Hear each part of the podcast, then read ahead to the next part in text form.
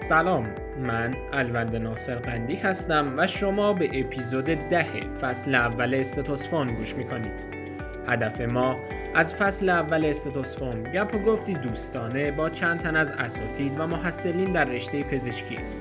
در استتوسفون به نوعی می‌خوایم که گریزی کوتاه به هر موضوعی که یک محصل در رشته پزشکی نیاز داره درباره اونها اطلاعاتی داشته باشه بزنیم. استتوسفون هر دو هفته یک بار شنبه ها در اپلیکیشن های پادکچر منتشر میشه. میهمان هفتم ما جناب آقای دکتر علی گنجیزاده هستند.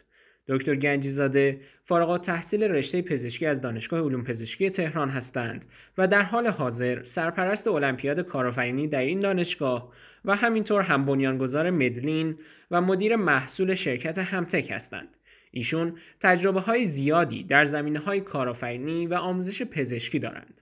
گفتگو با دکتر گنجیزاده در دو اپیزود منتشر میشه. در این دو اپیزود به کارآفرینی و استارتاپ و همینطور تجربه های ایشون در این زمینه ها می‌پردازیم. با توجه به اهمیت موضوعات مورد بحث دکتر گنجیزاده پیشنهاد می‌کنیم حتما هر دو اپیزود رو گوش کنید.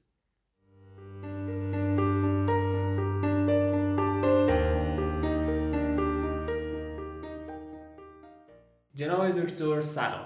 به استتوسفون خوش اومدید سلام خیلی ممنونم. مرسی. خوشحالم که در خدمت شما هستم و ممنونم که از بنده دعوت کردین توی استاتوسفون باشم. امیدوارم که این اپیزود اپیزود خوبی بشه و بتونم تجربیاتمو در اختیار بقیه بذارم و بتونم بچه ها استفاده کنم. ممنونم از شما و تشکر می‌کنم بابت وقتی که برای من و شنونده های استتوسفون گذاشتید خب آقای دکتر به رسم همیشگیمون در ابتدا ممنون میشیم که یک معرفی از خودتون داشته باشین و چه کارهایی تا به حال کردین مخصوصا تو زمینه استارتاپی و سلامت دیجیتال. من علی گنجیزاده هستم متولد خرداد 1372 بخوام خودم معرفی بکنم. واقعیتش اینه که شاید از دورانی که کوچیک بودم همیشه حس خرابکاری زیادی داشتم و هر چیزی که تو خونمون بود و خراب می‌کردم. همه دستم به خصوص پدر مادرم آسی بودن. ضررهای مالی که زدم بسیار زیاد بود به خانواده. نهایتا همین ها باعث شد که یواش یواش که رشد کردم رفتم سمت چیزهای مختلف. ما یه رسمی داشتیم که توی خانوادهمون همیشه بچه باید کار بکنه از کوچیکی. من پسر خاله هام و بقیه خانواده همیشه همینطور بودن. دیگه از دوم راهنمایی شروع کردم به کار کردن. اولش توی یه مرکز خدمات کامپیوتری شروع کردم کار کردن. بعدش هم یه شرکت باتری سازی خب توی اون شرکت باتری سازی و مدرسه سنباد که حالا آزمایشگاهی که در اختیارم بود نهایتا تونستم دو تا اختراع داشته باشم. اون اختراع هم منجر به خارزمی شد و هم منجر به تشکیل شرکتی به نام شرکت نوآوری مارلیک. بعدش حالا خوندم و کنکور قبول شدم. پزشکی. همه میگن چه ربطی داره؟ سوال خودم هم هست. انشاءالله حالا با هم جوابش میدیم این سوال. وقتی که کنکور قبول شدم وارد دانشگاه شدم خیلی دانشگاه و علوم به دلم ننشست و همین باعث شد که برم سمت آموزش پزشکی که سعی بکنم این فرایند رو اصلاح بکنم. از توی آموزش پزشکی پریدم به public health و نهایتا از ترکیب public health و آموزش پزشکی تونستم با تیمی که از دوستانم بود جایزه نوآوری پتیل رو به دست بیارم. بزرگترین جایزه نوآوری در آموزش کل دنیاست. و بعد از اون هم دیدیم که خب اینا تا پول ازش در نیاد فایده نداره. شرکت ابسن رو تأسیس کردیم. بعدش هم گروه, گروه مدلین رو من تأسیس کردم. همراه با همکارانم. نهایتا هم از پزشکی فارغ تحصیل شدم که الان هم به عنوان یک پروداکت منیجر توی بازوی سلامت مجموعه هوش مصنوعی همتک در خدمت شما هستم بسیار همالی خیلی عالی بود حالا برای اینکه وارد بحث اصلیمون بشیم همونطور که در ابتدا عرض کردم در نظر داریم توی این اپیزود بیشتر به مباحثی از قبیل کارآفرینی، استارتاپ و سلامت دیجیتال بپردازیم. به خاطر همین سوال اولم رو اینطور شروع می‌کنم که اصلا کارآفرینی یا استارتاپ یعنی چی؟ خواهشی که دارم اینه که به صورت ملموس و به طوری بیان ساده این دوتا موضوع رو برای ما توضیح بدین. اصلا کارآفرینی یعنی چی؟ کار رو میآفرینن. آفرین میگن به این کار. دقیقا یعنی چی؟ این واژه. آره دقیقا. همیشه سوالی که مطرحه اینه که کارآفرین تعریفش چیه؟ بعضیا میگن که آره یه سری کار می‌کنن. احتمالا یه میم هست توی شبکه های مجازی شما دیدین. یه نفر داره کار می‌کنه 11 نفر کنارش وایسادن داره بیل می‌زنه مادر. و بقیه کنارش وایسادن یکی داره سیگار می‌کشه یکی داره دست می‌زنه. اون اون که داره دست می‌زنه میشه اون کسی که میگه آفرین اون که داره بیل می‌زنه میشه کار. بعد میشه کارآفرین مجموعه این دو تا. این یه تعریفه در حقیقت. اما کارآفرینی بعضا ما اعتقاد داریم که اشتباها ترجمه شده. ترجمه کلمه فرانسوی به نام entrepreneurship که البته این تلفظ انگلیسیشه من فرانسویش بلد نیستم چیه. بعد این entrepreneurship به معنای شاید ارزش آفرینیه. یعنی که شما به یه کاری بکنی که یک ارزشی رو به زندگی یک فرد اضافه بکنی. مسیر زندگیش رو راحتتر بکنی کارش رو راحتتر بکنی احساس خوبی به طرف دست بده. هر کدوم از اینها می‌تونه باشه. و الزاما مبتنی بر پول آوردن نیستش. یعنی انواع مختلف کارآفرینی ما داریم. کارآفرینی اجتماعی رو داریم که تو بحث خیلی ها مطرح میشه. کارآفرینی درون سازمانی رو داریم. به معنای اینه که شما داخل یک سازمان هستید و باعث تحول سازمانی میشید و اون سازمان رو بهبود می‌دید و کارآفرینی به معنای عام رو داریم. اون چیزی که شناخته شده است یعنی که شما بیاین و شروع بکنید یک فعالیت اقتصادی رو شکل بدین که سوداوریتون رو افزایش بده. انواع مختلفی داره. تعریفش خیلی زیاده. منم آدم خبره ای نیستم چون این میره توی بحث علوم مدیریتی که اونها می‌خوان تعریفش بکنن. ما به صورت تجربی اینا رو دستمون اومده. بسیار همالی در مورد استارتاپ هم اگر توضیح بدین یعنی چی؟ یعنی استارتاپ چه نوع کسب و کاریه که انقدر این جدیدن رونق پیدا کرده و هر توی هر محفلی به نوعی یه حرفی از استارتاپ های جدید و اینجور حرفا صحبت میشه. درسته. یه زمانی بوده که قبل از سال 2000 در حقیقت قبل از 1990 یه جورایی. سخت بوده شرکت زدن. و آدما وقتی می‌خواستن بیان شرکت بزنن تا یه فعالیت اقتصادی رو شکل بدن خیلی سخت می‌تونستن این کار رو انجام بدن. مدل های خاصی داشته باید کارهای خاصی می‌کردن. به جز اون هم انقدر رقابت نبوده. یعنی شما خیلی راحت می‌رفتی توی یه محله یه مغازه می‌زدی با توجه به اینکه مغازه خیلی نبوده اونجا کسب و کارت می‌گرفته. یا فرضاً می‌رفتی پزشک می‌شدی یه مطب می‌زدی با توجه به اینکه پزشک پزشک خیلی کم بوده کسب و کارت می‌گرفته و شغل خوبی برات بوده. اما بعد از یه مدتی تکنولوژی های جدیدی اومدن که این تکنولوژی ها باعث شد که شما بتونی mass production داشته باشی یعنی بتونی به تعداد زیادی از آدم ها خدمت برسونی. همین باعث شد که یه مقدار نحوه کارها فرق بکنه و از زمانی که وارد شروع می‌کنی به تولید محصول یا شروع می‌کنی به تولید خدمت تا زمانی که به دست مردم می‌رسه خیلی کوتاه بشه. امروز وبسایت می‌زنی فردا میفروشی. خب؟ اینو اسمش گذاشتن استارتاپ. یعنی تا استارت می‌کنی میاد بالا و می‌تونی کارتو انجام بدی. رقابت توش سخت بود مدل هاش مدل های پیچیده تری بود. نیاز رقابتی بیشتری احساس می‌شد. و همین باعث شد که مدل های استارتاپی به وجود بیان. استارتاپ الزامن شوالی پوشیدن و این چه اسمش؟ یقه اسکی پوشیدن و اینا نیست. خب چون خیلی فکر می‌کنن مثلا تیپ استارتاپی اینو اینجور ها و الزاما توی یک صنعت خاص هم محدود نمیشه. یعنی فکر نکنیم که استارتاپ الزاما فقط صنعت آیتی رو در بر می‌گیره. توی کتاب لین استارتاپ هم خیلی خوب بهش اشاره میشه در رابطه با اینکه اصلا تعریف استارتاپ چیه. و شما در صورتی که بتونی یک محصول یا خدمتی رو بدی که بر اساس نیاز آدم ها باشه و خب نوآورانه باشه الزاما و بتونی مشکلی رو ازشون حل بکنی بهش میگن استارتاپ. خیلی تفاوت چندانی شاید با چیز نکنه با مدل های کسب و کاری قبلی. اسمش یه مقدار جدیدتره مدل مدیریتیش یکم متفاوته وگرنه اینطوری نیست که بگیم خیلی تفاوت چندانی می‌کنه. بسیار همالی حالا نمی‌دونم آیا تصور غلطه یا درستیه. عموما عرفه که میگن خب طرف استارتاپ زده و دیگه پول پارو می‌کنه تا یکی دو سال آینده.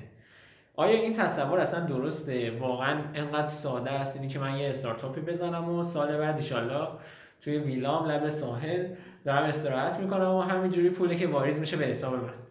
آیا استارتاپ زدن اینقدر به راحتی انجام پذیره و هیچ چلنج و مشکل خاصی نداره؟ شما یک خدمتی رو عرضه می‌کنید و همه هم دنبال شما راه میفتن و از شما استفاده می‌کنن.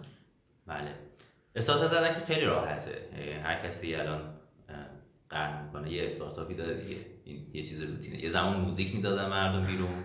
الان همه استارتاپ میدن بیرون. آره بعد حالا بماند اصلا بحث استارتاپ رو نخواهیم بکنیم.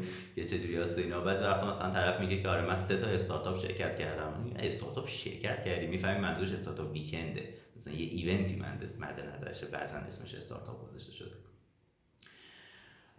اما میگم استارتاپ زدن خیلی راحت. مهم نتیجه گرفتن از اون استارتاپه. و این چیزی که شما میگین خب اشتباهه. یعنی این باور عمومی مبنی بر اینکه من یک استارتاپ می‌زنم و پولدار میشم اشتباهه. صنعت به صنعت هم خیلی متفاوته. یعنی ما انتظار داریم در صنعت آیتی یک استارتاپ در طی پنج سال بتونه به سوداوری برسه. نه به اون میزانی که مثلا بتونی بری لب ساحل و ویلا داشته باشی و بنز میواخت تو سوارشی و اینا نه. اون مدلی نه. بتونی به حال خرج روزانه رو در بیاری تو صنعت آیتی این شکلی. تو صنعت هلت این می‌رسه به دوازده سال. یعنی انتظار داریم شما دوازده سال جون بکنی. استارتاپ کار رو استارتاپت کار بکنی خب؟ فرایندهای مختلف رو کسب بکنی تجربه به دست بیاری بعد از دوازده سال انشالله بتونی به سوداوری برسی. پس صنعت به صنعت متفاوته. روی اشل سه ساله چهار ساله تعریف نمیشه. خیلی بالاتر از این حرف هاست. مخصوصا بحث زیر ساخت اون کشور خیلی مطرحه.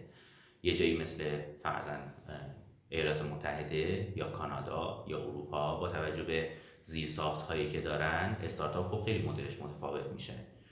خیلی راحت تر میشه برای اینکه بتونی به سوداوری برسی.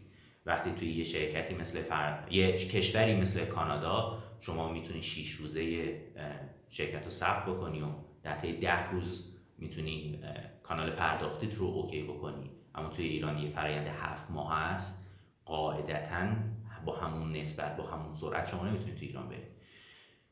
پس استارتاپ اینطوری نیست و یه قانون کلی وجود داره تو آمریکاش که 90 درصد استارتاپ از بمیرن یعنی از هر 10 تا استارتاپ یکیش فقط زنده میمونه. تو ایران که به نظرم عدد خیلی بالاتره هرچند ما اویدنسی برای مبنا نداریم. من حالا اگر بخوام یک موضوع رو مطرح بکنم اون اینه که اصولا میگن ایده دادن خیلی راحته ولی عملی کردن اون ایده سخته. در از استارتاپ ها همشون از طریق یک ایده وارد عمل میشن و سعی می‌کنن که خودشون رشد بدن و حالا بتونن سوداوری داشته باشن. خیلی راحت میشه طی یه روز بشینیم با هم دیگه هی ایده بدیم و ایده های مختلف و بسیار جذابی که فکر می‌کنیم در آینده می‌گیره. و مسلما همه این استارتاپ هایی هم که فیل شدن با همین رویه اولش پیش رفتن. اما بزرگترین چلنجی که وجود داره همین اینه که چطور ایده رو به عمل برسونیم. در این مورد اگر یه توضیح بدیم ممنون میشم. بله حتما. ببینید حالا شما گفتین ایده. واقعیتش من اعتقادی ندارم ایده خیلی چیز مهمیه. اون چیزی که خیلی مهمتره فرصته. معمولا بچه ها بین اینها نمی‌تونن افتراق قائل بشن. ما یه فرصت داریم یه نیاز داریم که در راستای اون نیازه میایم یک ایده ای رو می‌زنیم. در حقیقت ایده و فرصت دو روی یه سکن که با همدیگه باید بیان جلو و با همدیگه دیده بشن. از نظر من فرصت خیلی مهمتره. یعنی اینکه شما بگردی و بتونی یک نیازی رو پیدا کنی که تا الان میت نشده تا, الان نیاز دیده نشده. و بتونی در راستای اون ایده ای رو بزنی خیلی شاید موفق تر بشی. به قول کسب و کاری بلو اوشن باشه اقیانوس آبی باشه کسی دیگه رقیبت نباشه چون تا حالا کسی سراغ اون نیازه نرفته. و بعدش بتونی یه ایده بزنی. حالا روش تکنیک های ایده پردازی خیلی زیاد داریم خب؟ اما چیزی که من دیدم اینه که همین چیزی که شما میگین. آدما از صبح تا شب میشنن ایده می‌زنن بدون که اصلا نگاه بکنن که نیاز background ش چیه. خب. بر اساس نیازی که شخصا خودشون دارن فکر می‌کنن که این نیاز رو می‌تونن تعمیمش بدن به جامعه و جامعه هم همین نیاز رو داشته باشه. و می‌تونن اون رو به نتیجه برسوننش. قاعدتا ما روش های علمی داریم. همونطور که علم های متفاوتی توی دنیا هست. کارآفرینی هم به نوبه خودش یک علمه. و روش هایی رو داره برای اینکه بتونیم اینها رو ارزیابی بکنیم. و یکی از مهمترین روش هایی که توی بحث ایده و فرصت وجود داره بحث اعتبار سنجیه. اعتبار سنجی خودش مدل های متفاوتی داره. یکی از دم دستی ترین و راحت تریناش بهش میگن تست مامان. کتاب قشنگی داره. می‌تونن بچه از انتشارات پینگونی و پینگون او بخرن کتاب رو.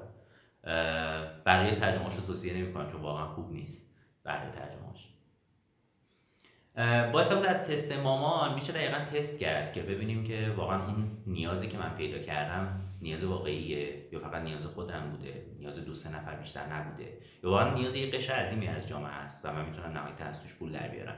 یا نهایتا می‌تونم از توش ساستینبیلیتی در بیارم. چون هدف کارآفرینی گفتم پول در آوردن نیست. ساستینبل شدن کاره. مثل شما. شما الان دارین تلاش می‌کنید که استاتوس فون رو ساستینبل کنید. حالا با مدل های مختلفی که فکر می‌کنید. بعضا sponsorship بعضا donation چیزهای مختلفی دیگه خب؟ پس نیاز به اعتبار سنجی خیلی بالا میره و اینطوریه که آدم می‌تونه به ایدهش برسه. بعد از اونم که روش های متفاوتی داره برای اینکه ما ببینیم چجوری می‌تونیم ازش بهره برداری بکنیم که حالا یه روش خیلی خوبش روش ساختن MVP minimal viable product یا کمینه محصول پذیرفتنی. که این ترم با لین استارتاپ اومده در حقیقت کتاب نوباینا اومده و روش نوباینا حالا جلوتر میگم نحوه استفاده چجوریه چون دقیقا MVP چیزیه که من تو زندگی خودم استفاده می‌کنم. در تو تصمیمات شخصی زندگی خودم MVP اجرا می‌کنم. جلوتر می‌تونیم راجبش اشاره بکنیم که چجوری بسیار همالی. حالا یه خورده بیشتر به مباحث دوران دانشجویی شما و تجربه‌ای که تو این زمین های مخصوصا استارتاپی و صنعت دیجیتال داشتیم بپردازیم. اصولا به دلیل اینکه خب به هر حال حجم درس های یک دانشجوی پزشکی زیاده و بخواد همه اینها رو مطالعه بکنه و بتونه امتحاناشو پاس بکنه کمتر وقت داره که به مسائل جانبی حتی از مسائل علمی یعنی حتی از قبیل research و یا کارهای فرهنگی و جانبی در کنار درس خوندن بتونه برسه بهش. حالا بحث مقاله استارتاپی کاملا یک مقاله جداگانه است و این خودش به شخصه می‌تونه خیلی وقت یک دانشجوی پزشکی رو بگیره. لذا حتما یک دانشجویی که می‌خواد توی این زمینه ها وارد بشه باید کاملا یک انتخاب آگاهانه رو داشته باشه. و با ناآگاهی نمی‌تونه شاید توی این زمینه موفق باشه. سوالی که داشتم این بودش که به حال با توجه به اینکه حالا همین که دانشجوها مخصوصا دانشجوی پزشکی تک بعدی میشن و بیشتر وقتشون صرف درس خوندن میشه این مسائل بیزینسی و مسائل استارتاپی و کارهای جانبی خیلی براشون می‌تونه جذاب باشه. چون که به حال از اون بحث تکمودی بودن درس خوندن و توی کتابخونه نشستن و این حرفا جدا میشن می‌تونن با کار تیمی انجام بدن و با افراد مختلف آشنا بشن و سعی کنن حالا یک بیزینسی رو تشکیل بدن و درآمدزایی داشته باشن. و خب این مسائل برای خیلی ها می‌تونه جذاب باشه. اما دقیقا همون موضوعی که گفتم باید انتخاب آگاهانه ای صورت بگیره. خواهش می‌کنم که لطفا کمی در این مورد برای ما توضیح بدین و شمایی که در حالا چند سال پیش دانشجو بودین و سعی کردین توی این زمینه ها وارد بشین چطور انتخاب کردین؟ چطور آگاهی به دست آوردین از این زمینه؟ مرسی البند البته من چند سال پیش دانشجو نبودم کمتر از یه سال فارغ التحصیل شدم برای همین. ما خیلی اتفاقا سنمون رو به هم نزدیکه. خیلی اینقدر من دور فرض نکن. هر روزم رویه دانشجویی زیاده و رویه مبارزم زیاده و ترجیحی هم که میرم هنوز به این که ببین دیگه زندگی جدی شده. سعی کن دانشجوی فاصله بگیری. در همین این داستانا که آره وجود داره. اما مرسی از سوال خوبی که پرسیدی البن جان واقعا سوال سوال قشنگی بود. بحث حجم درس ها بحث زمان. من با یکی از دوستانم یه مدت زندگی می‌کردم که مهندسی مکانیک میخون و براش غیر قابل تصور بود که ما چقدر داریم درس می‌خونیم. یعنی اینکه وقتی که نگاه می‌کرد به رفرنس ها به جزواتمون و اینا مثلا من یادم جزوه اطفال که جلو روم بود می‌گفت ببین من کل درس های یک ترمم اندازه جزوه اطفال تو میشه. خب کل جزوه هاشون مثلا کتاباشون اینجور داستان و ما همیشه بحثی که با هم داشتیم این بود که می‌گفت ببین تو دوران دانشجویی منی که مهندسی مکانیک می‌خونم ارشد مکانیک بود. منی که ارشد مکانیک دارم می‌خونم وقت نمی‌کنم برم سراغ مباحث استارتاپی چه برسه به دانشجوی پزشکی. و منطقی هم هست. اپیزودهای قبلی شما رو من گوش کردم. مخصوصا اپیزود اولتون یا دومتون یادم نمیاد. مال دکتر جعفریان بود دیگه. استاد یه حرف خیلی خوبی می‌زنه. میگه که اولویت دانشجو درس خوندنه و واقعا هم همین هست. من از اینکه بعضا در بعضی مواقع اولویت هم رو به جای درس خوندن چیزهای دیگه گذاشتم ضربه دیدم. ناراضی نیستم البته. فقط میگم ضربه دیدم. اما بچه اگر می‌خوان این تصمیم رو بگیرن باید با عواقبش آگاه باشن. یعنی بدونن که در ازای این ضربه چه چیزی به دست میارن. بحث هزینه اثر بخش خیلی چیز مهمیه. در ازای هزینه ای که شما می‌کنی کاهش معدل افتادن از چشم بعضی از اساتید و شاید خیلی مثلا افتادن از چشم پدر و مادرت اما شما باید یه سری چیزهای دیگه به دست میاری که خیلی برات مهم میشه. نهایتا این هزینه اثر بخشی و اون انتخاب آگاهانه که میگی خیلی مهمه.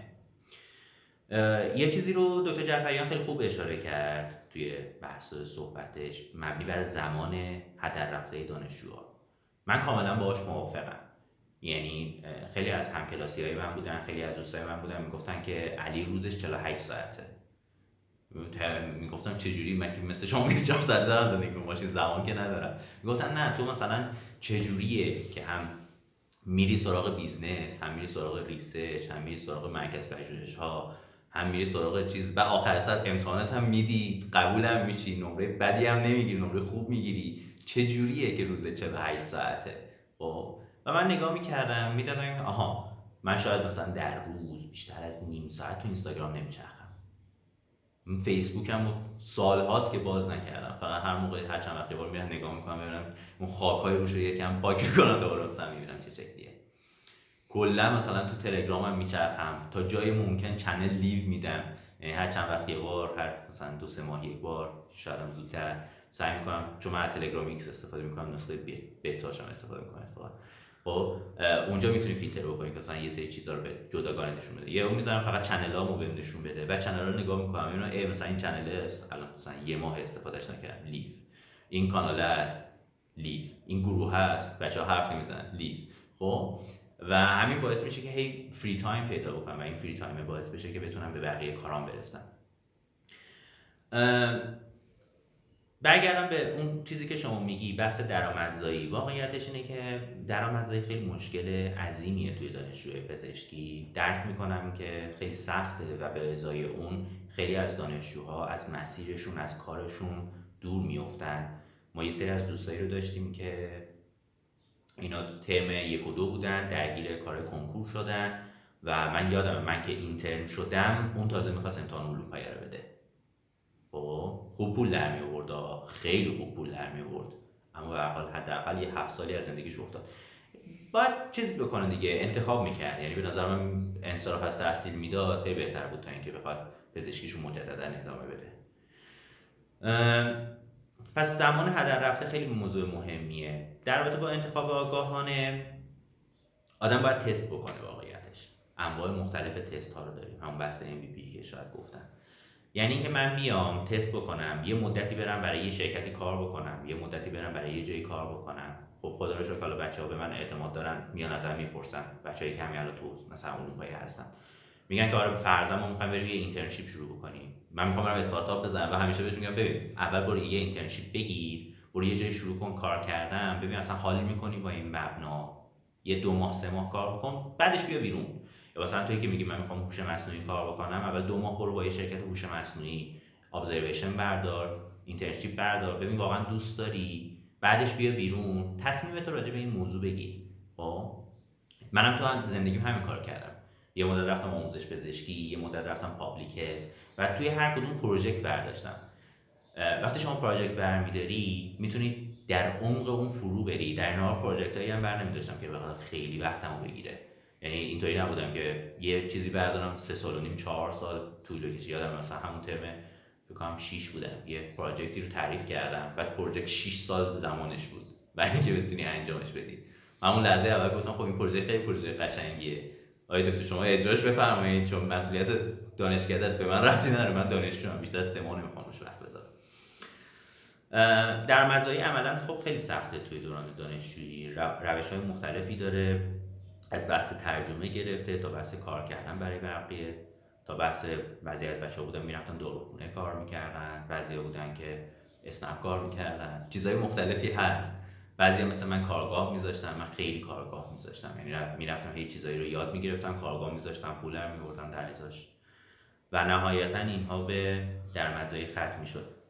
بین حجم درس و انتخابی که شما می‌کنید یک علاقه لنگه اگر کارتون زیاد بشه یعنی بره بالا درستون میاد پایین. اگه درستون زیاد بشه کار جانبیتون میره بالا. این یک هدف گذاریه. مثلا من علی گنجزاده دقیقا یادمه. توی فیزیوپات بودم. تصمیم گرفتم موقع فارغ تحصیلی با نمره X فارغ تحصیل بشم. گفتم که من این نمره رو می‌ذارم مبنا و باید با این نمره فارغ تحصیل بشم. چرا؟ چون موقع دیگه خیلی چیزا رو تست کرده بودم. و موقعی که فارغ تحصیل شدم یک دهم نمره بیشتر از اون نمره بود که گل کرده بودم براش. و پیش خودم فکر کردم خب چه اشتباهی کردم؟ چرا وقت بیشتری برای درسم گذاشتم که اون یک دهم نمره رو گرفتم و بهش از کجا زدم؟ اوکی؟ این یک تعادله که تصمیم شخصی و افراده و پیشنهادم نمی‌کنم که تو المپای بچه این تصمیم رو بگیرن. حداقل منم توی فیزیوپات خیلی زود این تصمیم گرفتم. شاید به خاطر تجربه قبلی تو دوران دبیرستانم بود. وسط های استاجری اوایل استاجری این تصمیم رو آدم بگیره به نظرم خیلی خوب میشه. خیلی خوبه. که تصمیم بگیری که چقدر وقت برای درست بذاری چقدر وقت برای کارهای دیگر بذاری. و بهتر تا اون موقع هم دیگه انتخاب کرده باشی که چه کاری رو می‌خوای ادامه بدی. با تست کردن. سه ماه رو آموزش پزشکی سه ماه رو کارآفرینی سه ماه رو internship سازمان ملل سه ماه رو توی جای public کار بکن. سه ماه رو توی یه پروژه research خفن مثلا آراری تو دانشگاه تهران آراری الان من دیدم برای اورولوژی چیز گذاشتن یه RRE گذاشتن. خب؟ Rapid Research Experience اصلا دوره دوره های سه تا 6 ماه هست. برو تست کن ببین کدومش رو دوست داری. خب اونی که دوست داری رو نهایتا تهش انتخاب بکن. همه اینا رو که تست بکنی تهش میشه سه سال دیگه. و بعد از سه سال می‌تونی انتخاب بکنی بینشون. بسیار هم عالی من اگر بخوام یک گریزی کوتاه به اپیزود سه دکتر نادریان بزنم و توی اون اپیزود دکتر نادریان در مورد جنرالیسم و اسنشیالیسم صحبت کردن. جنرالیسم تقریبا میشه گفت راه های مختلفی که پیش روی یک دانشجوی پزشکی هست و یک دانشجو شاید دوست داشته باشه توی این راه های مختلف حداقل یک یک گریز کوتاه بهشون بزنه و یک امتحان نکی بکنه تا ببینه شاید راهی که بیشتر دوست داره رو انتخاب بکنه. و به نوعی توی اون راه به مکتب اسنشیالیسم روی میاره و توی اون راه بیشترین انرژی و وقتش رو بذاره. در این مورد هم اگر صحبت بفرمایید ممنون میشم. بله حتما. من اجازه دارم یکی از تجربیات خودم بگم؟ بسیار همالی اصلا خیلی خوشحال میشیم که همین موضوعات رو بفرمایید. حتما چرا که نه. بحث استنشیالیسم و جنرالیسم اتفاقا خیلی بحث جذابیه. یادمه توی بی پلاس اگه اشتباه نکنم یه کتابی رو داشت می‌گفت. بعد می‌گفت که آره توی دنیای تخصص‌گراها سعی بکن که generalist باشی تو اون آدم general ه باشی. واقعیتش اینه که من از روز اول انتخاب نکرده بودم که essential باشم یا general باشم. اتفاقا توی ذهنم همیشه دوست داشتم essential باشم. فکر می‌کردم یه scientist میشم. بیشتر فکر نمی‌کنم کارآفرین بشم. راستش رو بخوای همیشه فکر می‌کردم scientist بشم. چون میگم دیگه از دوران دبیرستانم هم هرچی نگاه می‌کردم کارهایی که کرده بودم مبتنی بر نوآوری و دانش بود و فکر می‌کردم که نهایتا هم یک کمیست خیلی خفن یا یک داروساز خیلی خفن میشم و نهایتا تبدیل شدم به یک پزشک. پزشکی که اتفاقا فعالیت های جنرال داره انجام میده. چرا این اتفاق برای من افتاد و چرا اصلا وارد بحث جنرالیست شدم؟ چجوری آدم ها می‌تونن جنرالیست باشن؟ چجوری می‌تونن اسنشیالیسمشون رو انتخاب بکنن چجوری برن سمت اسنشیال شدن. داستان از این قراره که وقتی وارد کار شدم یعنی از زمانی که وارد هر نوع پروژه‌ای شدم دیدم که یه سری گپ وجود داره بین داستان مختلف. یعنی زمانی که من وارد شرکت مالی شدم شرکت مالی رو تأسیس کردم اتفاقی که افتاده بود این بود. من اون موقع کمیست بودم کارم مثلا شیمی بود. وارد داستان که شدم دیدم که یه سری کارخونه هستن که اینها توی خطهای نوآوریشون مشکل دارن. و یه سری بچه هایی داشتم من از رفقام از دوستام که اینا آدم های بسیار خلاقی بودن و می‌تونستن کارهای مختلفی رو انجام بدن. و دیدم بین اینا یه گپ وجود داره. کسی که بتونه اون پرابلم کارخونه رو بده به این آدما در حقیقت بهش میگن نالج بروکری یا دلالی دانش. شاید اسم فارسیش قشنگ نباشه انگلیسیش خیلی قشنگ تره و بیام این گپه رو اینطوری پرش بکنم. یعنی تبدیل بشم به یک واسطه.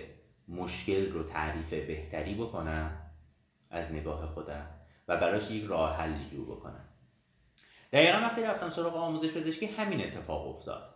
یعنی دیدم که آموزش پزشکی یه چیزی دارن میگن و بچه ها یه نیاز دیگه ای دارن.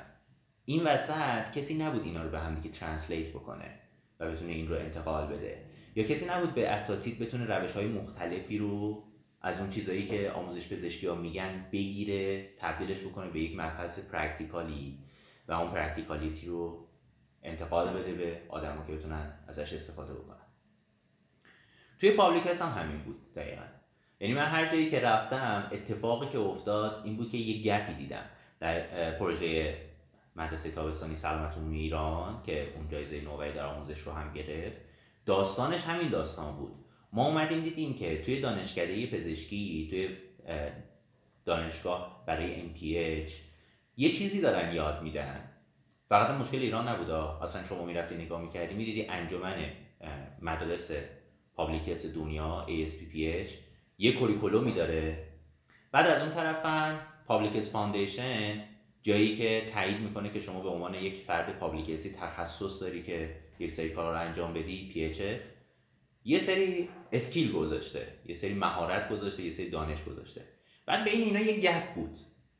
یعنی تو دنیا هم این مهمه. این خیلی مبحث مهمیه. و ما گفتیم خب پس ما می‌تونیم این gap رو پرش بکنیم. بریم سراغ یه داستان دیگه یواش یواش این مسیره که همینطوری اومدم جلوتر حالا به واسطه اون background کار کردن تو مرکز کامپیوتریه من کلا عاشق کامپیوتر بودم. قبلش هم دوست داشتم. حالا زمان ما از این کامپیوترهای چی بود؟ بهش می‌گفتن؟ اینایی که خیلی یوغور بودن شروع شد. من یادم اولین کامپیوتر که داشتم Pentium 2 بود. از Pentium 2 شروع کردیم ما تا مثلا رسید به این لپتاپ های کورای 9 که الان وجود داره و نسل ده اینتل و ریزر ریزر ریزر مال ای چیه؟ خیلی خفنه. جدیدن اومده ارزون هم هست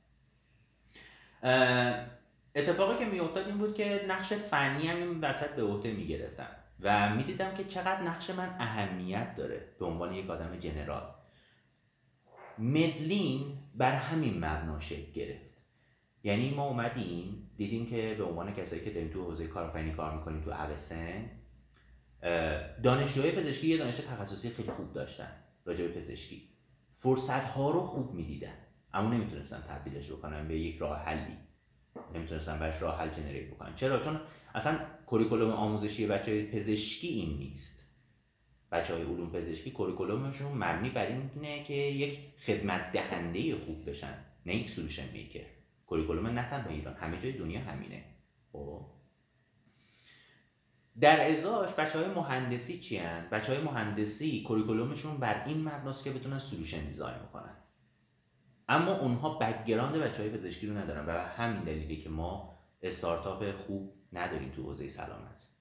و می‌بینیم که اون استارتاپ هایی که خوب شدن چه توی ایران چه خارج از ایران جوینتن یعنی بین آدم هایی که از حوزه علوم پزشکی هن و بین مهندسین با همن. چرا؟ یه سریشون یه نقش رو دارن یه سری یه نقش دیگر رو دارن. این وسط بین اینها هیچ وقت همکاری شکل نمی‌گرفت. یعنی الان شما با مهندس صحبت بکنی میگه این پزشکا خیلی خودشون رو می‌گیرن. اصلا ما رو حساب نمی‌کنن. میره با پزشکا صحبت می‌کنی میگه این مهندسا اصلا حرف ما رو گوش نمیدن. در صورتی که هر دوشون دوستان با هم دیگه کار بکنن اتفاقی که این وسط میفته چیه؟ یه gap وجود داره. gap ش کسیه که بتونه knowledge پزشکی رو تبدیلش بکنه به problem business ی به problem فنی خب. بفهمونه به اون بچه های فنی و بتونه solution فنی اونها رو ترجمه بکنه به دانش پزشکی که بچه های پزشکی بفهمنش اساتید پزشکی بفهمنش. این آدم آدم جنراله. کسیه که خیلی تخصصی نداره. یعنی فرزن اینطوری بهش نگاه کنیم. فرض بکنیم یه پرابلمی داریم ما توی حوزه ارتوپدی. ما نیاز نداریم یک ارتوپد بیاد مترجم دانش بشه. اون وسط. نیاز به یک نفر داریم که زبون ارتوپدی رو بفهمه. پزشک عمومی استاجر می‌تونه بفهمه. اصلا کاری نداره که. یه سری terminology ه یک background یه که این background هم اتفاقا فقط با آموزش در حوزه علوم پزشکی به دست میاد. یعنی هر چقدر شما مهندسی باشی که بیای و شروع بکنی کار کردن به نظر نمی‌تونی جای پزشکی رو بگیری که وارد generalist شده. و میای اونجا زبون ارتوپده رو می‌فهمی. حالا این وسط کافی یه سری کارا کرده باشی یه سری تجربه داشته باشی یه سری دوست خوب داشته باشی که مبانی فنی رو هم بهت یاد داده باشن و بتونی این رو ترجمهش بکنی به زبان فنی. بتونی اینو ترجمهش بکنی به زبان business ی چون یک کسب و کار چهار تا side داره دیگه. side content رو داره side technical ش رو داره side executive رو داره و side marketing رو داره. و شما می‌خوای مثلا تصمیم بگیرید general کدوم یکی از اینا باشی. من علی گنجزاده اتفاقی اتفاقاتی که در زندگیم افتاد نه دست خودم بوده شاید دست خودم بوده نمی‌دونم. نهایتا تبدیل شدم به یک product manager شغلی که الان دارم اینجا. کار من اینجا چیه؟ من مشتری رو می‌شناسم. الان شغل من اینجا این شده شناخت مشتری product manager اصلا کارش همینه. اعتبار سنجی مشتری می‌کنه. مشتری واقعا چی نیاز داره؟ و دو تا side مشتری هم دارم یه side پزشک سه تا side دارم به حقیقت چون ما corporate wellness اینجا کار می‌کنیم یه side مون شرکتان یه سری انتظار دارن از ما. یه side مون user شرکتان اون کسایی که دارن تو شرکت کار می‌کنن اونا یه سری انتظار از ما دارن. یه side مون پزشکان که اونها هم یه سری انتظار دارن. و من باید زبون اینا رو بفهمم نیازهای اینا رو بگیرم تبدیلش بکنم به یک پلن این پلن رو از لحاظ مالی بتونم ترجمهش بکنم به مدیر عاملمون؟ بگم مدیر عامل عزیز من اینو می‌خوام. من اینقدر پول می‌خوام. من اینقدر امکانات می‌خوام. من این تعداد آدم می‌خوام. دیروز دقیقا بحثمون با مدیر عامل بود. گفتم که آره من یه نفر می‌خوام که بیاد روی داکر و سی سی دی کار بکنه. اینا بحث امنیت شبکه است. موضوع شبکه است. خب؟ از اون طرف باید ترجمهش بکنم به فنی ها یعنی به بچه های فنیمون بگم که ببین این نیازه یه همچین چیزیه. خب به زبان فنیش میشه این. یعنی که تو بیا feature اینو قرار بدی feature اینو با این لینک بکنی این شکلی بکنی. الان مثلا من توی بحث شغلی یه چیزی دارم رسم می‌کنم به اسم BPMN مسیر مشتریه. یک map ه که این map میشه نسخه صفر مشتری که مشتری از کجا میاد به کجا می‌رسه چه feature هایی نیاز داره توی مسیرش چیزهای مختلف. و من اون جنرالم. اگر من نباشم این سیستم فشل میشه. از بین میره. چرا؟ چون اینا نمی‌تونن با هم دیگه بحث بکنن. تقریبا بهت بگم دیروز دقیقا دیروز اتفاقی که افتاد. من دو ساعت داشتم با تیم مدیریتی صحبت می‌کردم چالش های فنیمون رو می‌گفتم و در ازاش سلوشن های اجرایی می‌گرفتم سلوشن های اجرایی دوباره تبدیل می‌کردم به بحث های فنی فیدبک فنی می‌گرفتم خب؟ این میشه اون آدم جنراله. دنیای ما یه زمانی خیلی دنیای بزرگی نبوده زمان ابن سینا و اونجور داستان و آدم ها آدم های جنرالی عموما می شدن طرف می‌رفته یه آدم کتاب میخونده توی هر حوزه‌ای میمنده کار می‌کرده. الان که دنیا رفته سمت تخصصی شدن روز به روز هی داره اتفاقات تخصصی پیش میاد و ما هم بعضا از خیلیشون اطلاع نداریم. یعنی من زمانی که یادم مثلا سه سال پیش نمی‌دونستم. اونی که امنیت شبکه کار می‌کنه بلد نیست اونی که کار بک می‌کنه انجام بده. اون دو تاش که یکی یه جایی چه فرقی می‌کنه؟ مثال پزشکیش این میشه. مثلا به کسی که انتریور چمبر کار می‌کنه نمی‌تونه پوستریور چمبر کار بکنه. خب بعد اینو ما می‌فهمیم که نمی‌تونه این کارو بکنه. اما وقتی میریم سراغ نرم افزاری ها اینو نمی‌فهمیم. که خب اینم دو تا بحث دیگه. خب. و توی هر زمینه ای چه علوم فنی چه علوم پزشکی علوم business ی. این داره هی تخصصی تر میشه. این وسط ما نیاز به یه سری رابط داریم که این رابط ها میشن افراد کلیدی اون business. خب؟ و business ها اتفاقا خیلی دارن تلاش می‌کنن برای اینکه این آدم ها رو بگیرن. نه تنها business ها research center ها دارن این آدم ها رو می‌گیرن. چون این آدما میشن اون کسایی که کار راه بندازن. نسخه های صفر رو می‌تونن تولید بکنن. می‌تونن پلن های اولیه رو تولید بکنن. generalism یه چیزیه که نیاز روز دنیاست. و من الان به خودم اتفاقا افتخار می‌کنم که رفتم تو مسیر generalism. اما حالا داستان اینه که آیا generalist روحیه آدم رو ارضا می‌کنه یا نمی‌کنه؟ این یه بحث کاملا personal ه. کاملا بحث شخصیه. هر کسی با خودش تصمیم بگیره. خب؟ بعضی هستن خیلی راضیان از این مبنا. که آره من دارم مثلا نقشم product manager ه دوست دارم تو حوزه product manager تا آخرش کار بکنم. اما من علی گنجزاده از بچگی دوست داشتم scientist بشم. خب؟ نمی‌خوام خیلی essential بشم و اما دوست دارم essential هم باشم. از اون طرف دوست دارم یه lab داشته باشم برای خودم. یعنی dream خودم اینه که مثلا یه lab داشته باشم توی این lab تکنولوژی جدید میاد ازش بیرون. حوزه های مختلف. خب این lab ه نیاز به یه سری مهارت داره. مهارت leadership رو داره مهارت های فنی داره. خب مثل فرض بکنید یه چیزی داریم به اسم radar chart بچه های دوران search بکنن پیداش می‌کنن یه چارت دایری هست داخلش مثلا هیت های مختلف و دور تا دورش کشیدن آخرش مثلا یه نمودار میده هر کدومش یه وضعیه. معمولا gamer رو خیلی اینو می‌شناسن چون توی game ها خیلی مطرحه. خب من دوستان دقیقا بر خودم یه radar chart کشیدم. بعد میگم آره مثلا دوستان تو حوزه science ش به ده برسم تو حوزه leadership ش مثلا به 4 5 برسم تو حوزه فلان به این حد برسم و این ترکیب essentialism generalism رو برای خودم دارم رقم می‌زنم. تصمیم شخصی منه. بعضی دوستان همش رو general بکنن. اما اینکه بگی همه رو به ده برسونم نشدنیه. در حال حاضر توی دنیای حاضر با توجه به دانش حاضر همچین چیزی نشدنیه مگر اینکه شما ویکیپدیا بشی؟ خودت ویکیپدیا. مثلا احتمالاً Neuralink ی که چیز زده ایلان ماسک زده رو باید بکنی یه فلش بزنی بهش کل ویکیپدیا رو آپلود کنی تو مغزت تو مثلا بتونی تبدیل به بشی. نمیشه. کدومش بهتره؟ دوتاش نیاز روزه. کدوم ما تصمیم بگیریم؟ تصمیم شخصیه. شما باید تست بکنیم. من رفتم در عمق generalism. تا ته generalism اومدم دیگه. الان شدم product manager سن 28 سالگی. خب و جاییه که دیگه بیشتر از این نمی‌تونم generalist باشم. مدیر عامل general general نیست. product manager general ه اتفاقا. product owner general نیست. فنیه. product manager یا مدیر پروژه هست که این مدیر محصوله که آدم general ی محسوب میشه. حالا که رسیدم به اینجاش با خودم دارم reflect می‌کنم.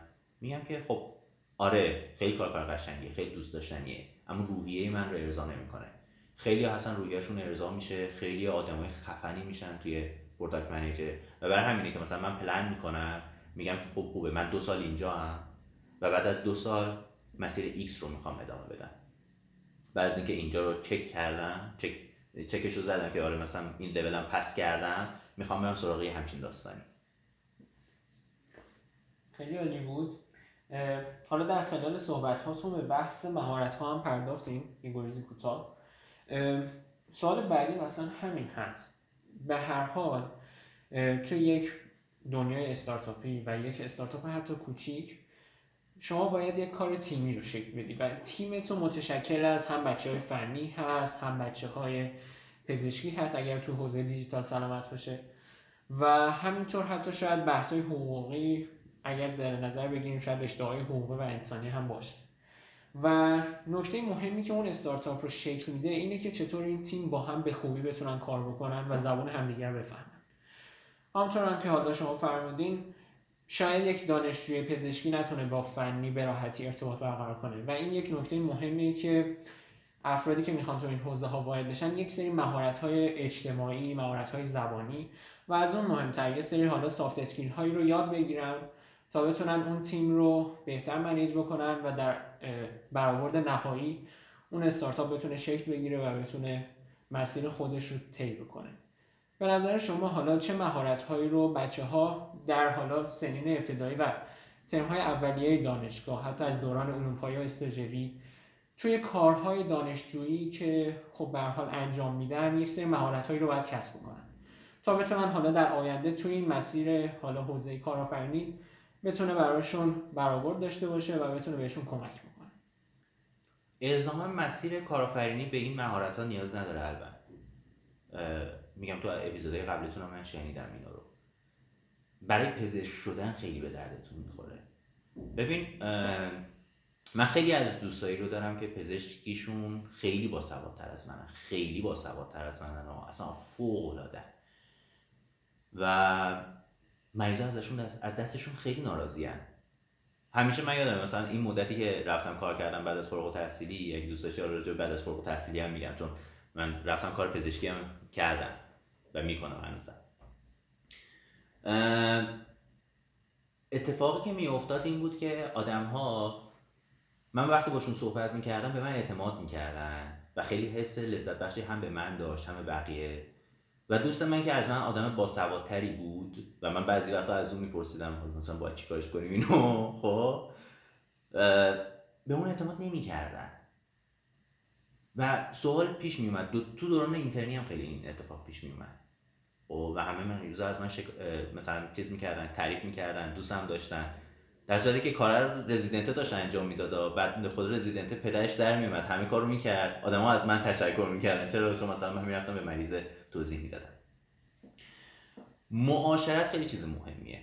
شاید بیشترین چیزی که این وسط اهمیت داشته باشه نحوه ارتباط گرفتن با آدم هاست و این یه چیز اکتسابیه. یه چیز ذاتی نیستش. زمانی که من دبیرستان بودم پدر و مادر من متوجه نمی شدن حرفایی که من می‌زدم چیه. یعنی من یه کامیونیکیشن عادی با مامان بابام نداشتم. همیشه دعوامون می‌شد. و این خیلی اصلا من خورد می‌کرد. زمانی که اخترامو رو ثبت کردم و رفتم اولین نمایشگاه شرکت کردم آدما هی از من میپرسیدن خب یعنی چی؟ اصلا چی داری میگی؟ خب حرفت چیه؟ و اونجا بود که من پی بردم که خب من مشکل دارم. وقتی نه پدر مادرم می‌فهمن من چی میگم نه جامعه می‌فهمه من چی میگم منم که مشکل دارم. حالا بعضی هستن از یه نگاه دیگه نگاه می‌کنن میگن خب من جلوتر از زمانه خودم قاعدتا دنیا نمی‌تونه بفهمه من چیم. خب اون میشه مدل استیون, ها... استیون هافکینگ. خب و اینشتین که خیلی جلوتر از زمان خودشون بودن. حالا نمی‌دونم من هستم یا نه به نظر خودم نیستم جلوتر از زمان خودم به نظر خودم من مشکل داشتم. و بعد می‌رفتم یاد می‌گرفتم که چجوری با آدما صحبت بکنم معاشرت بکنم. و اولش به صورت تجربی به دستم اومد این کامیونیکیشن کردنه. انقدر رفتم نمایشگاه شرکت کردم به عنوان قرفه دار هر نمایشگاهی بود من علی گنجزاده باید می‌رفتم. چرا؟ چون باید میفهمیدم این چیزی که اختراع کردم این محصولی که ساختم رو باید بتونم بفروشمش. باید بتونم به بقیه بگم یعنی چی؟ و خب، به زبون اونها. و خیلی دیپلمه بودن خیلی پی اچ دی بودن استاد دانشگاه بودن. و خب، خیلی آدم عادی بودن. و هر کسی که از اون قرفه رد می‌شد من باید میفهموندم بهش که چی دارم میگم. وقتی وارد دانشگاه شدم فهمیدم که ای اینا یاد گرفتنی علم داره پشتش. communication skills کارگاه داشتیم ما. خود خانم دکتر حنیفی ها به من خیلی چیزا رو یاد داد. کارگاه communication skills برام میذاشت. یه سری سایت بود.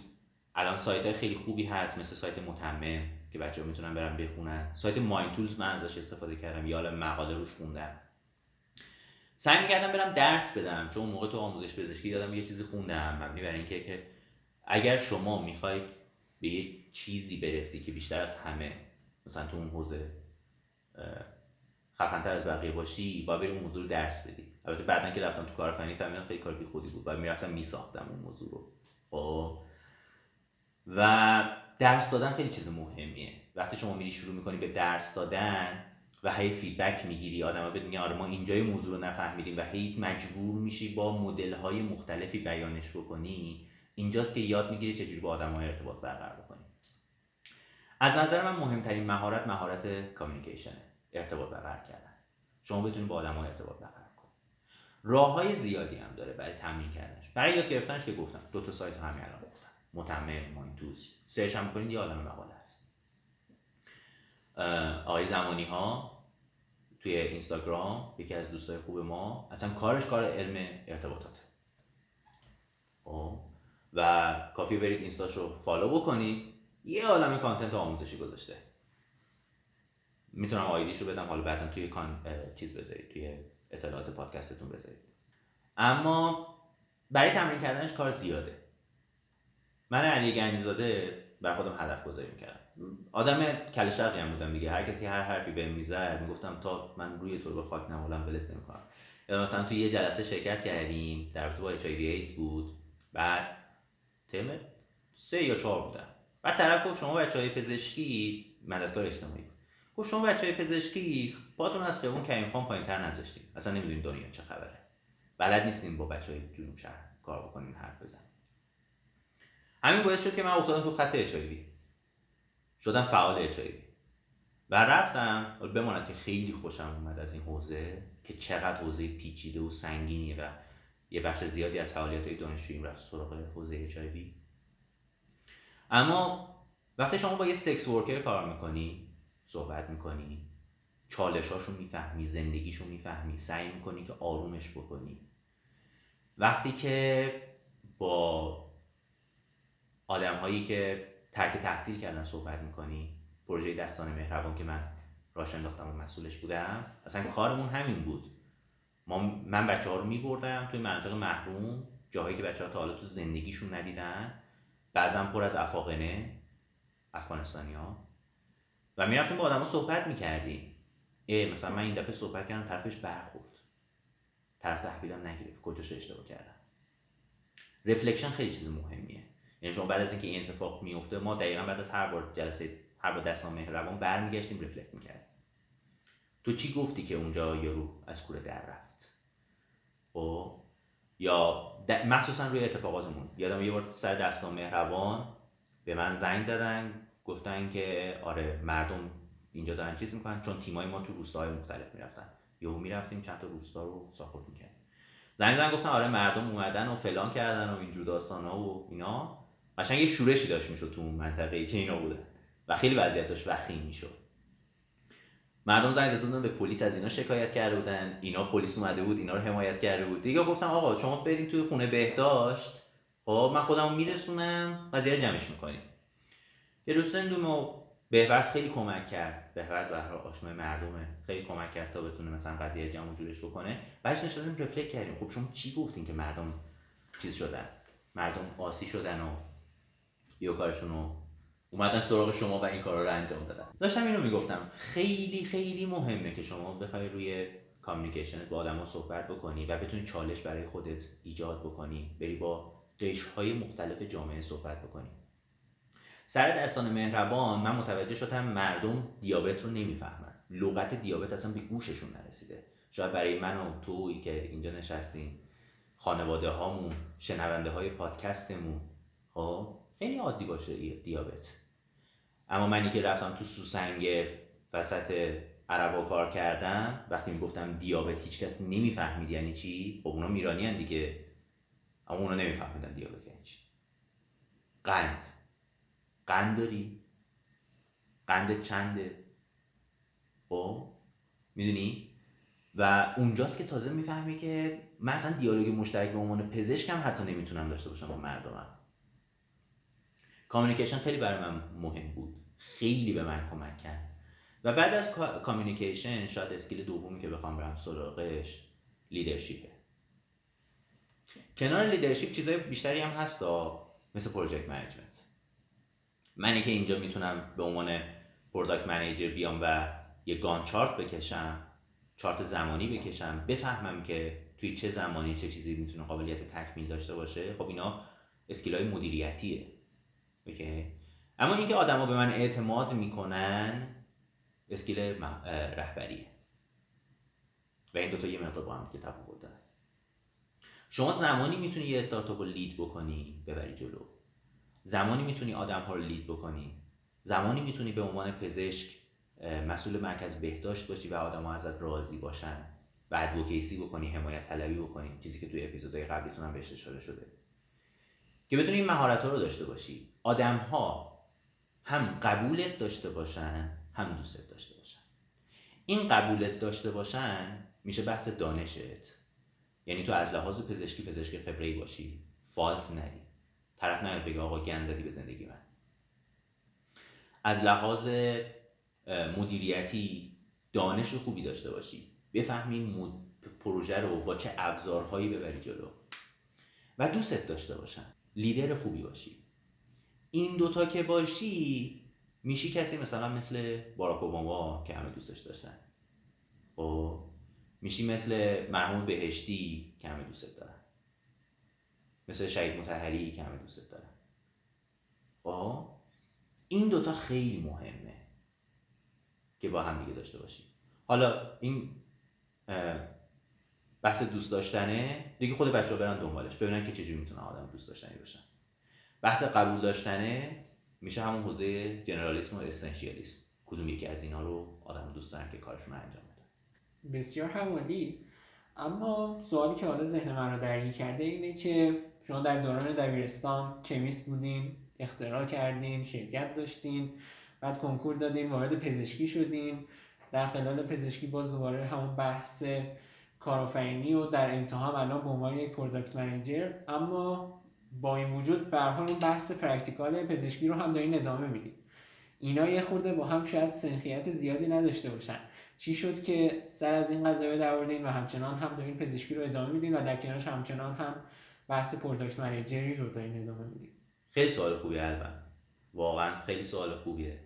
من فکر می‌کنم که یه سوال بزرگی از بچه هاست وقتی که می‌رسن به انتهای پزشکیشون که باید چی کار بکنیم و من چرا اصلا اومدم پزشکی واقعیتش؟ ببین من می‌خواستم برم داروسازی chemist بودم. به حال حوزه اختراع هم داشتم کار می‌کردم.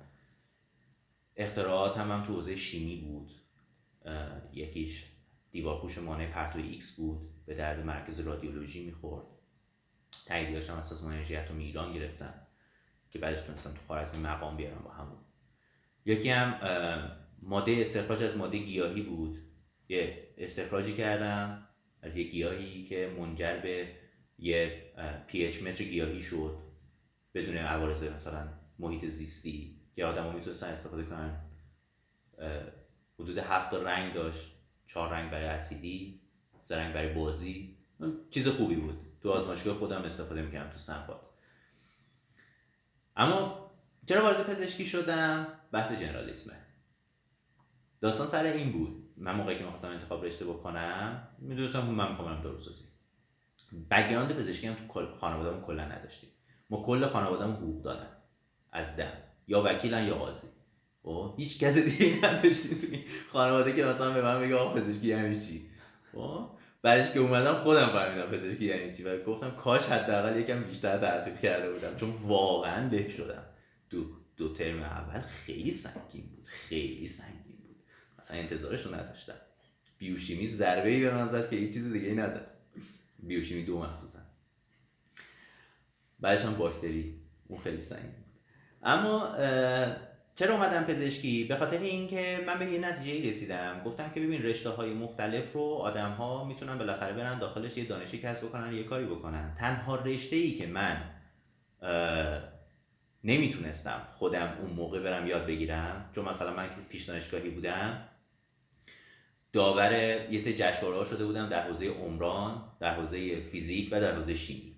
داور بودم مثلا به عنوان یه جوان 18 ساله. خب خب من به به یه لول مستری تو اینا رسیدم دیگه. پس قاعدتا می‌تونم تو بعد به مستری برسم. یه رشته بود که این رشته نیاز به آموزش دانشگاهی داشت و اون پزشکی بود. یعنی من با حتما می‌رفتم تو دانشگاه این رو یاد می‌گرفتم و باید تمرین می‌کردم. خب و هزینه بسیار زیادی هم بابتش دادم. خب هیچ وقت هم نمی‌تونم بگم آیا این هزینه هزینه خوبی بودی هزینه بدی بود. آینده مشخص می‌کنه چون تازه فارغ التحصیل شدم. 20 سال دیگه 30 سال دیگه شاید ازم بپرسی اون موقع بهت میگم که آیا هزینه که براش دادم خوب بود یا بد بود. اما وقتی رشته پزشکی رو خوندم و تا زمانی که داشتم پزشکی رو تموم می‌کردم می‌گفتم من هیچ وقت رشته رو ادامه نمیدم هیچ وقتا. تا حتی لحظه ای که داشتم دفاع می‌کردم می‌گفتم من این رشته رو ادامه نمیدم. درجا میرم سراغ چیزای دیگه. به خصوص اینکه طرحم معاف شده بودم سربازی معاف شده بودم. خب هیچی نداشتم دیگه هیچ اجباری نداشتم برام کار پزشکی بکنم. یه سری اتفاقات برای من افتاد. بحث تست کردنی که بهت گفتم. خب و من دیدم که من یه سری بایاس ذهنی دارم راجع به خیلی از مسائل. من جمله خود پزشکی. از روزی که وارد پزشکی شدم یادم افتاد که آدما به من گفتن که خب تو با این مدلت نمی‌تونی پزشک بشی. تو بری public تو باید بری business باید بری چیزای مختلف. اما به خودم گفتم که از کجا معلوم؟ من که تو اینترنی خیلی خوب بودم. همه از من راضی بودن. مریضم miss نکردم. همه مریضام خیلی خوب بودن. استادا خیلی بهم افتخار می‌کردن. از کجا معلوم من پزشک خوبی نمی‌تونم بشم؟ شاید این یه bias ذهنیه که از روز اول آدما بهم گفتن. خب اینو بذار یه گوشه ذهنت. یه گوشه دیگه ذهنت این رو ببین. من موقعی که داشتم کار business ی می‌کردم آدما از من سوال پزشکی میپرسیدن. و فهمیدم برای اینکه به من اعتماد بکنن به عنوان leader product manager یا هر چیز دیگه ای خب نیاز دارم پزشک خوبی هم باشم. یعنی اگه طرف راجع به سرماخوردگی بچهش از من بپرسه و من نتونم جواب بهش بدم product manager ی منم زیر سوال میره. خیلی رابطه جالبی بود. من خودم اینو فکر نمی‌کردم. خب؟ و گفتم پس من نیاز دارم پزشک باشم. یعنی هر جایی میرم طرف بگه این یک پزشک اصلا پرستیژ پرستیژ من برند من داشت با پزشکی تعریف می‌شد. و من اگر این رو میذاشتم کنار سه تا موضوع به وجود میومد skill های management من زیر سوال می‌رفت. هر چقدر خوب بودم زیر سوال می‌رفت. می‌گفتم وقتی این تو پزشکیش خوب نیست قاعدتا تو مدیریتش هم خوب نیست. خب؟ دومی که من هزینه داده بودم. هفت سال هفت و نیم سال تمام من هزینه دادم برای این موضوع. زجر کشیدم بابتش. خب؟ دیگه بچه های پزشکی وقتی اینو گوش بکنن می‌فهمن زجر کشیدن یعنی چی. مخصوصا اینترنا مخصوصا وقتی تو من داخلی رو اصلا دوست نداشتم. خب؟ بعد زجر میکشیدم تو داخلی. وقتی هر کشی که وای میسادم اطفال. یعنی من موقعی که از اطفال اومدم بیرون فکر کردم که وارد بهش شدم. خیلی زجر کشیدم سر اطفال حالا خانم دکتر حنفی اتهام بشنوه. رزیدنت منم بود. سال دو یا سال سه بود. من زمانی که ترم دو بودم با خانم دکتر خیلی کار کردم دیگه. تا زمانی که رزیدنت بود و الانم که دیگه رفته ترش. و در این حال می‌دیدم که توی یه سری از بخشای اینترنی من خیلی خوب بودم. تو جراحی من همه زندگیمو گذاشتم کنار. هر ماه دو ماه جراحی داشتیم. 14 تا کشیک جراحی وای میسادم. 28 تا کشیک جراحی تو دو ماه من وایسادم. خیلی عدد زیادیه. خب جای بقیه وای میسادن به قول بچه‌ها میخریدن. خب یکی از راهی درآمدزایی که تو دوران دانشجویی گفتی همینه کشیک خریدنه البته پیشنهاد نمی‌کنم استاجرا کشی که اینترنا رو بخرن چون بعضی وقتا میخریدن میافتادن هم کشی که من من پدرم در میومد استاجر میافتاد هیچی بلد نبود پدر من در میومد باید کاورش می‌کردم. و استادم که می‌فهمید من اونا تجهیز دوره می‌کرد اون نفری که فروخته رو. اما می‌دیدم که خب پس جراحی برای من کشش داره. اورو برای من کشش داره اورولوژی. و اینجا بود که گفتم خب من باید bias ای ذهنی رو بذارم کنار. اینم تست بکنم. معمولا بچه‌ها وارد مرکز بهداشت میشن. خب من هی داشتم میگشتم دنبال مرکز بهداشت داره جای مختلف و اینجور داستانا. یه option خیلی خوبی برام پیش اومد به نام اورژانس سوسنگرد خب لب مرز عراق 60 کیلومتر فاصله داره با مرز.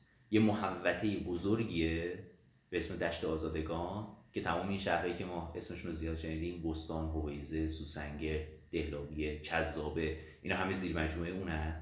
خب؟ و کلا هم یه بیمارستان داره. خیلی جای سنگینیه. بذار کنیم بیمارستان سینا 60 70 تا مریض در 12 ساعت داره. رزیدنت اینترن اینا هم هستن. خب؟ اونجا تک پزشک 90 تا مریض در روز مراجعه داری. خودتی و خودت. از لحاظ مالی هم خب نیاز داشتم حقیقتش. یعنی نیاز مالی بعد از فارغ تحصیلی خیلی بر شما بولد میشه.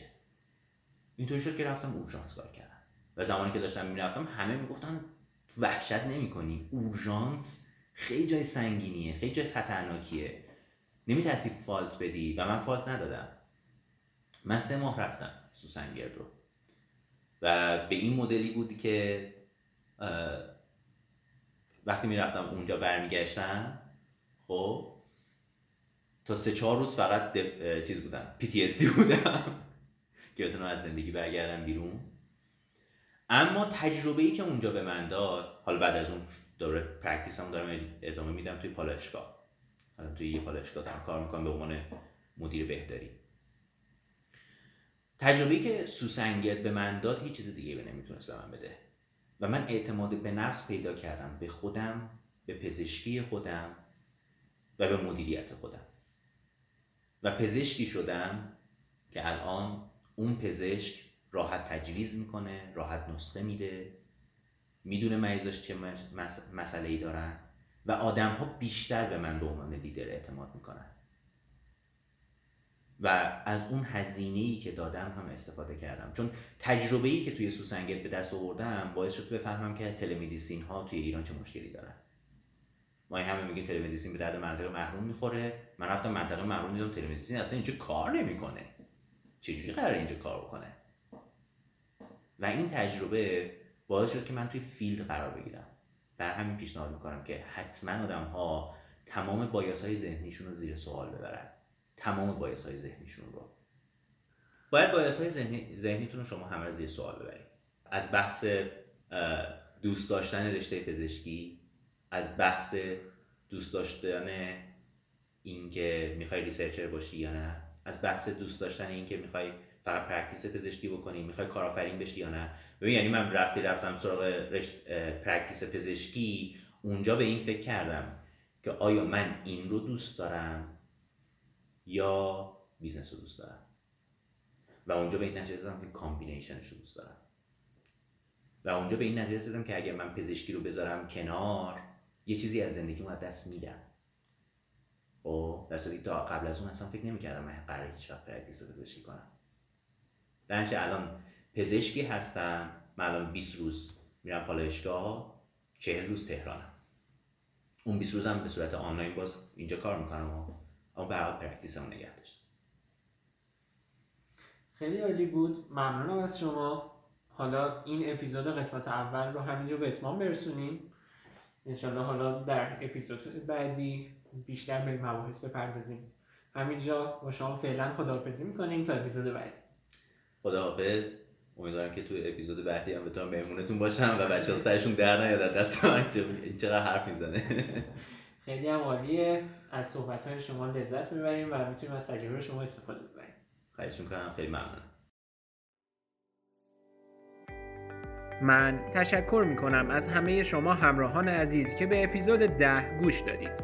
ما بسیار مشتاقیم که بازخوردهای شما رو بشنویم تا بتونیم کیفیت برنامهمون رو ارتقا بدیم. شما راه های شنیدن استتوسفون رو می‌تونید در page پادکست استتوسفون در اپلیکیشن های تریت اپ، اینستاگرام و تلگرام پیدا کنید. اگر هدف از این پادکست شما رو هم مثل من مشتاق شنیدن گفتگو با میهمانان برنامه کرده حتما ما رو به دوستانتون معرفی کنید تا اونها هم از این مباحث بهره ببرند و در آخر خوشحال میشیم سوالات پیشنهادی خودتون رو از طریق راه های ارتباطی که وجود داره با ما در میون بگذارید تا حتما سوالات شما رو هم از میهمانانمون بپرسیم. من الوند هستم و برای همگی شما آرزوی موفقیت روزافزون دارم. تا استتوسفانی دیگر خدا نگهدار.